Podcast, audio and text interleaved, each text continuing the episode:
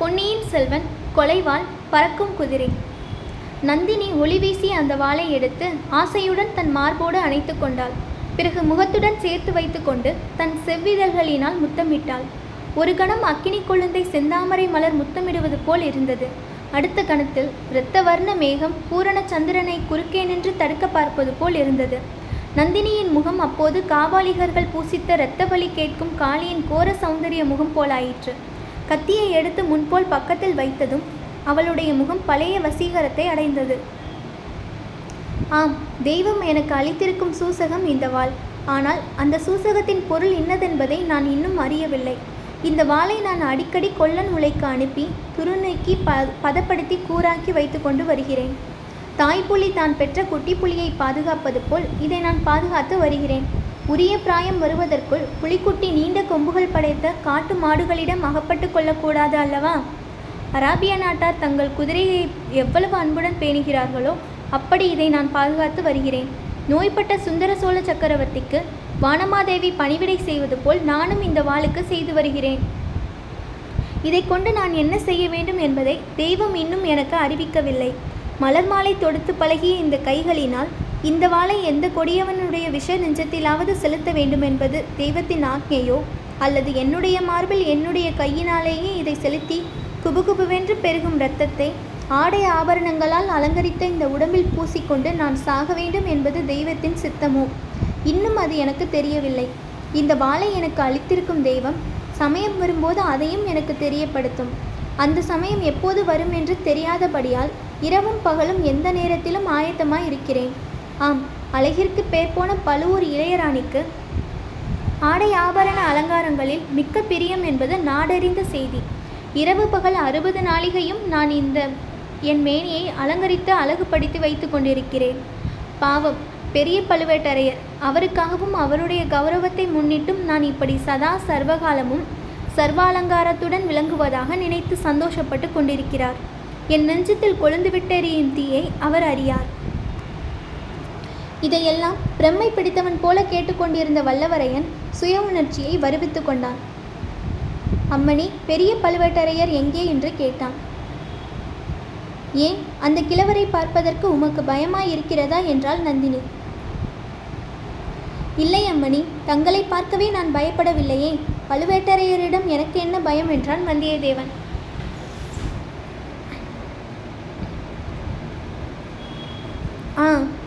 உமக்கு என்னை உம்மை எனக்கு பிடித்திருப்பதன் காரணம் அதுதான். எதனாலோ என்னை கண்டு எல்லோரும் பயப்படுகிறார்கள். வீராதி வீரரும் எத்தனையோ போர்க்களங்களில் போரிட்டு உடம்பில் அறுபத்தி நாலு புண் சுமந்தவருமான பெரிய பழுவேட்டரையர் என்னை கண்டு பயப்படுகிறார். சின்ன பழுவேட்டரையர் காலனையும் கதிகலங்க அடிக்கக்கூடிய காலாந்தக கண்டர் என்னிடம் வரும்போது பயந்து நடுங்குகிறார். இந்த சோழ ராஜ்யத்தை ஏக சக்கராதிபதியாக ஆள விரும்பும் மதுராந்தக தேவர் என்னிடம் வரும்போது பயபக்தியுடன் வருகிறார். யமலோகத்தை எட்டி பார்த்து கொண்டிருக்கும் சுந்தர சோழ சக்கரவர்த்தி கூட நான் அருகில் சென்றால் நடுங்குகிறார். ஒவ்வொரு தடவை அவர் என்னை கண்டு மூச்சையே அடைந்து விடுகிறார். இன்றைக்கு வந்தானே பார்த்திவேந்திர பல்லவன். அவனுடைய அஞ்சா நஞ்சத்தையும் வீரத்தையும் பற்றி வெகுவாக கேள்விப்பட்டிருக்கிறேன். ஆதித்த கரிகாலரின் உயிர் தோழன் என்றும் அறிந்திருக்கிறேன். ஆனால் என் அருகில் வந்து அரை நாளிகைக்கெல்லாம் அவன் எப்படி அடங்கி ஒடுங்கி போய்விட்டான்? ஆத்திர ஆதித்த கரிகாலரிடம் உடனே போக வேண்டிய கடமையையும் மறந்து என்னை தொடர்ந்து வருகிறான். நான் காலால் இட்ட பணியை தலையால் நிறைவேற்றி வைக்க ஆயத்தமாய் இருக்கிறான். அதே சமயத்தில் என்னருகில் நெருங்கும் போது அவன் நடுங்குகிறான். அதை பார்க்கும்போது எனக்கு ஒன்று நினைவுக்கு வருகிறது. சிறு குழந்தையாய் இருந்தபோது எரியும் நெருப்பை காண எனக்கு ஆசையாய் இருக்கும். நெருப்பின் அருகில் செல்வேன். தீயின் குழந்தை தொழுவதற்கு ஆசையுடன் கைவிரலை நீட்டுவேன். ஆனால் அதற்கு தைரியம் வராது. சட்டென்று விரலை எடுத்து கொண்டு விடுவேன். இம்மாதிரி எத்தனையோ தடவை செய்திருக்கிறேன். பார்த்திபேந்திரன் என் பக்கத்தில் நெருங்கி வருவதையும் பயந்து விலகுவதையும் பார்க்கும்போது அந்த பழைய ஞாபகம் எனக்கு வந்தது. பல்லவன் மட்டும் என்ன? நீர் யாருடைய தூதராக ஓலை எடுத்துக்கொண்டு காஞ்சியை விட்டு கிளம்பினீரோ அந்த ஆதித்த கரிகாலரும் அப்படித்தான். நாங்கள் குழந்தைகளாய் இருந்த நாளிலிருந்து அவருக்கு என் பேரில் அளவில்லாத வாஞ்சை கூடவே ஒரு பயம். அதனால் என் வாழ்க்கை எப்படியெல்லாம் மாறிவிட்டது? ஐயா உமது எஜமானரை நீ மறுபடியும் சந்திக்கும்போது எனக்காக ஒரு செய்தி சொல்வீரா? சென்றதையெல்லாம் நான் மறந்துவிட்டேன். நான் இப்போது அவருக்கு பாட்டி உறவு பூண்ட பழுவூர் ராணி. என்னை பார்ப்பதற்கு சிறிதும் பயப்பட வேண்டாம். அவரை நான் கடித்து தின்று விளங்கிவிட மாட்டேன் என்று சொல்லுவீரா?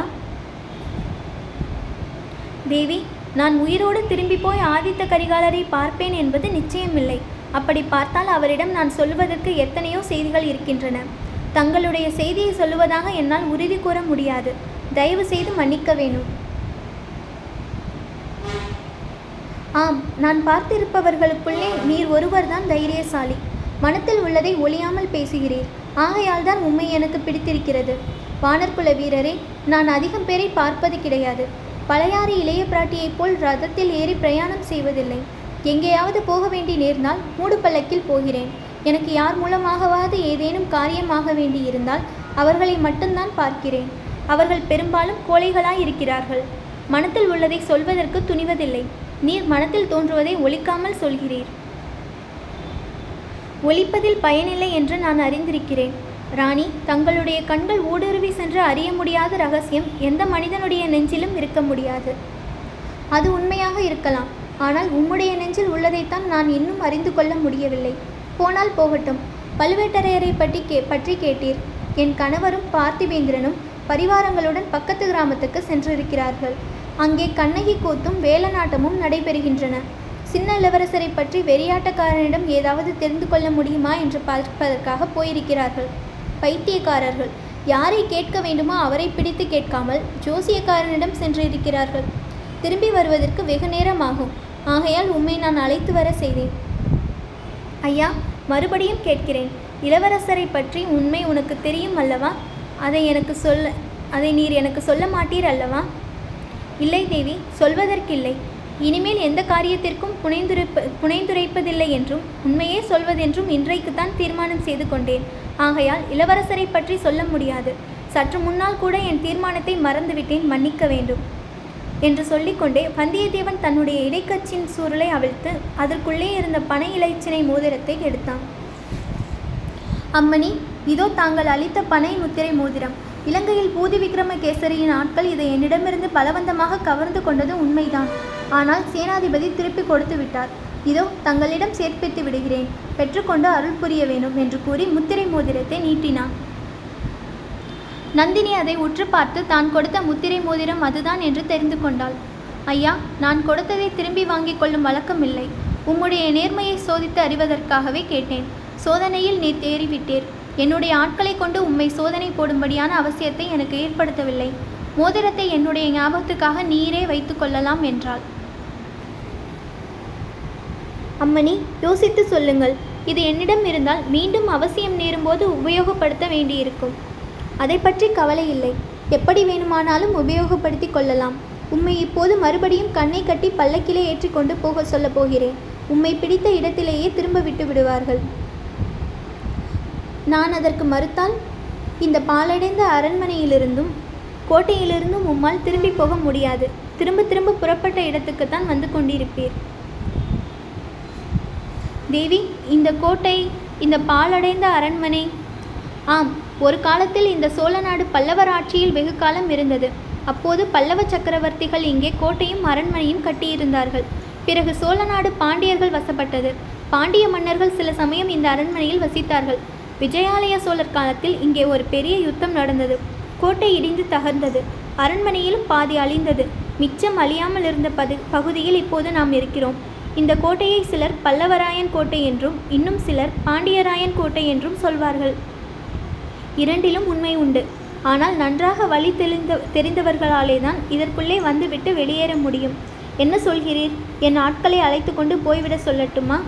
அல்லது நீரே வழி கண்டுபிடித்து இல்லை தேவி வழி கண்டுபிடித்து செல்ல எனக்கு நேரம் இல்லை.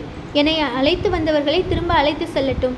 ஆனால் நான் போவதற்கு முன்னால் என்னை தாங்கள் அழைத்து வரும்படி சொன்ன காரணம் வேறொன்றும் இல்லையா? நான் தங்களுக்கு செய்யக்கூடிய உதவி வேறொன்றும் இல்லையா? அப்படி ஏதாவது இருந்தால் சொல்லுங்கள். நல்லது. நீ கேட்க நீர் கேட்கிறபடியால் சொல்கிறேன். பறக்கும் குதிரை ஒன்று எனக்கு வேண்டும். உம்மால் முடிந்தால் சம்பாதித்து வந்து கொடுக்கலாம். என்ன? பறக்கும் குதிரை என்றா சொன்னீர்கள்? ஆம் பறக்கும் குதிரைதான். பறப்பது போல் அதிகவே அதிவேகமாக ஓடக்கூடிய அரபு நாட்டு குதிரையை சொல்கிறீர்களா? இல்லை இல்லை. என்னால் அத்தகைய குதிரை மேல் ஏறவே முடியாது. பூமியில் கால் வைத்து ஓடும் குதிரையை நான் சொல்லவில்லை. பறவைகளைப் போல் இறகுகளை விரித்து வானத்தில் பறந்து செல்லும் குதிரையை சொல்கிறேன். அம்மாதிரி அதிர்ச அதிசய குதிரைகள் இந்த பூவுலகில் எங்கேயோ இருப்பதாக கதைகளில் கேட்டிருக்கிறேன். அத்தகைய இருகுள்ள பறக்கும் குதிரை எனக்கு வேண்டும். எதற்காக? சொர்க்கலோகத்துக்கு பறந்து போவதற்காகவா? என்னை பார்த்தால் சொர்க்கத்துக்கு பற போகக்கூடியவளாக தோன்றுகிறதா? அத்தகைய புண்ணியம் செய்வதவள் செய்தவள் அல்ல நான். கொடிய பாவங்கள் பல செய்தவள். சொர்க்கத்தில் உள்ளவர்கள் புண்ணியம் மட்டும்தானா செய்கிறார்கள்? அங்கேயும் பாவங்கள் செய்கிறார்கள். அதற்கு பரிகாரம் தேட பூவுலகத்துக்கும் வருகிறார்கள். வந்த காரியமானதும் சொர்க்கத்துக்கு போகிறார்கள். இல்லை எனக்கு சொர்க்கத்துக்கு போக விருப்பமில்லை. பாண்டிய நாட்டில் ஒரு பாலைவனம் இருக்கிறது. அதன் நடுவில் சில மொட்டை பாறைகள் இருக்கின்றன. புல் பூண்டு முளைக்காத பாறைகள். அவற்றில் சில முளைகள் இருக்கின்றன. ஒரு காலத்தில் அந்த முளைகளில் திகம்பர ஜைனர்கள் இருந்து தவம் செய்தார்கள். இப்போது பாம்புகளும் நரிகளும் அவற்றில் வசிக்கின்றன. தேவலோகத்து அமராவதி நகரை காட்டிலும் அந்த பாண்டிய நாட்டு பாலைவன பாறைகளே எனக்கு அதிகம் பிடித்தமானவை.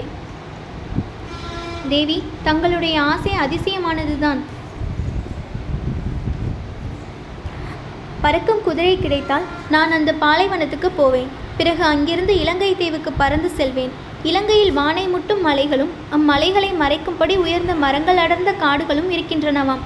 இந்த சோழ நாட்டில் காணப்படும் எருமை மந்தைகளைப் போல் இலங்கை காடுகளில் யானை மந்தைகள் திரியுமாம். அவற்றையெல்லாம் பார்ப்பேன். இன்னும் இந்த பூவுலகத்தின் மத்தியில் உலகம் தோன்றின நாள் தொட்டு பனிக்கட்டியால் மூடப்பட்ட சிகரங்களையுடைய மலைகள் இருக்கின்றனவாம். சூரியன் உதயமாகும் சமயத்தில் அவை வெள்ளி மலைகளைப் போல் ஜொலிக்குமாம். பறக்கும் குதிரை மேல் ஏறிச் சென்று அம்மலை சிகரங்களை பார்க்க விரும்புகிறேன். இன்னும் அப்பால் பாண்டிய நாட்டு பாலைவனத்தைப் போல பதினாயிரம் மடங்கு விஸ்தாரமான பாலைவனங்கள் ஒரே வெண்மணல் காடாக இருக்குமாம். பகல் வேளையில் அங்கே எரியும் தீயின் மத்தியில் இருப்பது போலவே தோன்றுமாம். அங்கேயெல்லாம் போக விரும்புகிறேன். இன்னும் அப்பால் போனால் கடுங்குளிர் காரணமாக கடல் நீர் உறைந்து கெட்டிப்பட்டு மனிதர்களும் மிருகங்களும் நடந்து போகும்படி இருக்குமாம். பறக்கும் குதிரை மேல் ஏறிச் சென்று அந்த இடங்களை எல்லாம் பார்க்க விரும்புகிறேன். தேவி என்னால் அத்தகைய பறக்கும் குதிரையை தங்களுக்கு கொண்டு வந்து தர முடியாது. ஆனால் தாங்கள் கூறிய சில இடங்களுக்கு போக சுலபமான வழி இருக்கிறது. ஒரு நல்ல படகிலே ஏறினால் அரை நாளில் இலங்கைக்கு போகலாம். கப்பல் ஏறி சென்றால்? ஐயா அந்த வழி எனக்கு தெரியாத வழி அல்ல. ஆனால் எனக்கு கடலை கண்டால் பயம். கப்பலிலே ஏறுவதென்றால் பயம். நதியை படகில் ப ஏறி ஏறி கடக்கும் போது படகு அசைந்தால் கூட ப பயம். ஆகையால் உம்முடைய யோசனை எனக்கு சிறிதும் பயன்படாது. நீர் போய் வரலாம் என்று கூறி நந்தினி எழுந்தாள். தேவி வேறொன்றும் தாங்கள் என்னிடம் சொல்வதற்கு இல்லையா? இல்லை நீர் ஏதோ சொல்வ சொல்ல விரும்புவது போல் காண்கிறது. ஒரு கேள்வி கேட்க விரும்புகிறேன். அதற்கு மட்டும் விடை சொல்ல வேண்டும். சில நாளைக்கு முன்பு தாங்கள் இலங்கைக்கு வந்திருக்கவில்லையா? அனுராதபுரத்தின் வீதிகளில் இருண்ட நிழலில் தனியாக நின்றிருக்கவில்லையா? இல்லவே இல்லை. பழுவேட்டரையரின் அரண்மனையையும் காவலையும் தாண்டி நான் ஒரு பொழுதும் அப்பால் சென்றதே இல்லை. உமக்கு ஏன் அத்தகைய சந்தேகம் உதித்தது? அம்மணி இலங்கையில் சில தினங்களுக்கு முன்பு தங்களை பார்த்தேன். பறக்கும் குதிரை என்றெல்லாம் சொல்லுகிறீர்களே ஒருவேளை உண்மையில் அத்தகைய குதிரை தங்களிடம் இருக்கிறதோ அதிலேறி அங்கு வந்தீர்களோ என்று நினைத்தேன். ஆனால் இப்போது போல் ஆடை ஆபரணங்கள் புனைந்து அலங்காரமாக இருக்கவில்லை. சாதாரண சேலை ஒன்று மட்டும் உடுத்தி ஒருவித ஆபரணமும் புனையாமல் கூந்தலை விரித்து போட்டுக்கொண்டு நின்றீர்கள். அந்த ஸ்திரீ தாங்கள் அல்லவா? இல்லை நான் இல்லை ஐயா. நீர் கூறும் அந்த ஸ்திரீ வாய் திறந்து ஏதாவது பேசினாளா? இல்லை ஜாடையினாலே தான் பேசினாள். ஆனால் தங்களுக்கு மந்திரவாதிகளுடன் பழக்கம் இருக்கிறது. ஒருவேளை அத்தகைய மந்திர சக்தியினால் தங்களுடைய சூஷம வடிவம் அங்கே வந்திருக்கலாம் அல்லவா? நானோ என்னுடைய சூக்ஷம சரீரமோ இல்லை என்றால்? தங்களை வடிவத்தில் மிகவும் ஒத்தவளாய் பேச முடியாத ஸ்திரீயாக அவள் இருக்க வேண்டும். நந்தினியின் பார்வை எங்கேயோ வெகு தூரத்தில் சென்றிருந்தது. ஒரு நெடிய பெருமூச்சு விட்டாள். ஐயா சற்று முன்னால் எனக்கு ஏதேனும் உதவி செய்ய விரும்புவதாக சொன்னீர் அல்லவா? ஆம் அது தாங்கள் உண்மையாக சொன்ன வார்த்தை தானே சந்தேகமில்லை. அப்படியானால் இதை கேளும். எப்போதாவது ஒரு சமயம் மறுபடியும் அந்த ஸ்திரீயை பார்க்க நேர்ந்தால் அவளை எப்படியாவது பிடித்து கொண்டு வந்து என்னிடம் சீர்ப்பியும். அது முடியாவிட்டால் என்னையாவது அவளிடம் அழைத்து கொண்டு செல்லும் என்றாள் நந்தினி. அரை நாளிகைக்கெல்லாம் வந்தியத்தேவன் மறுபடியும் முள்ளையாற்றங்கரையில் நின்றான். அவனுடைய குதிரையும் பக்கத்தில் நின்றது. அவனை அங்கே அழைத்து வந்தவர்கள் ஒரு நொடியில் மறைந்து விட்டார்கள். தேவராளனை கூட காணவே இல்லை. முள்ளையாற்றங்கரையோரமாக குதிரையை மெதுவாக செலுத்தி கொண்டு வந்தியத்தேவன் இரவெல்லாம் பிரயாணம் செய்தான். மூன்றாம் ஜாமத்தில் வால் நட்சத்திரம் அதன் பூரண வளர்ச்சியை அடைந்து வானத்தில் ஒரு நெடிய பகுதியை அடைத்துக்கொண்டு காணப்பட்டது. மக்கள் உள்ளத்தில் பீதியை விளைவித்த அந்த தூமக்கேதுவின் காரணமாக உண்மையிலேயே ஏதேனும் விபரீதம் ஏற்படப் போகிறதோ அல்லது இதெல்லாம் வெறும் குருட்டு நம்பிக்கைதானா என்று அடிக்கடி அவன் சிந்தனை செய்தான். நந்தினியின் நினைவும் இடையிடையே வந்து கொண்டிருந்தது. அவள் கூறிய வார்த்தைகள் எல்லாம் அவன் மனத்தில் நன்கு பதிந்திருந்தன. முதல் தடவை தஞ்சை அரண்மனையில் அவளை பார்த்தபோது ஏற்பட்ட அருவருப்பு உணர்ச்சி இப்போது மறைந்துவிட்டது. ஏதோ பயங்கரமான துன்பங்களில் அடிபட்டவள் இவள் என்ற எண்ணத்தினால் ஒருவித அனுதாபமே உண்டாகியிருந்தது. ஆயினும் அவளுடைய நோக்கம் என்ன? அவள் செய்ய விரும்பும் காரியம் என்ன? அவளுடைய உண்மையான வாழ்க்கை வரலாறு என்ன என்பவை மர்மமாக இருந்தபடியால் ஒரு பக்கத்தில் கோபமும் இருந்தது. ஒப்பில்லாத சௌந்தரியத்தோடு ஏதோ ஒருவித மாயாசக்தி உடையவள் அவள் என்றும் தோன்றியது. ஆதலின் அவளுடன் இனி எவ்வித சம்மந்தமும் வைத்து கொள்ளாமல் இருப்பதே நல்லது. பனை இலச்சினை உள்ள மோதிரத்தை அவள் திருப்பி வாங்கி கொண்டிருந்தால் எவ்வளவோ நன்றாயிருக்கும். அதை வாங்கி கொள்ள மறுத்துவிட்டாலே நதியிலே எரிந்து விடலாம். அதற்கும் மனமறவில்லை. இந்த அபாயகரமான காலத்தில் அது மீண்டும் சமயத்துக்கு உபயோகப்படலாம். எதற்காக எரிய வேண்டும்? பழையாறைக்கு சென்று இளைய பிராட்டியை பார்த்து சொல்ல வேண்டிய செய்தியையும் சொல்லிவிட்டால் அப்புறம் அதை எரிந்தே விடலாம். இம்மாதிரி தொல்லையான காரியங்களில் பின்னர் பிரவேசிக்கவே கூடாது. இரவு நாலாம் ஜாமத்தில் கிழக்கு திசையில் வெள்ளி முளைத்தது. சுக்கிரனை எதிரிட்டு கொண்டு போகக்கூடாது என்று வந்தியத்தேவன் கேள்விப்பட்டிருந்தான். குதிரையை நிறுத்தி ஒரு மரத்தில் கட்டிவிட்டு தானும் தரையில் படுத்து சிறிது உறங்கினான்.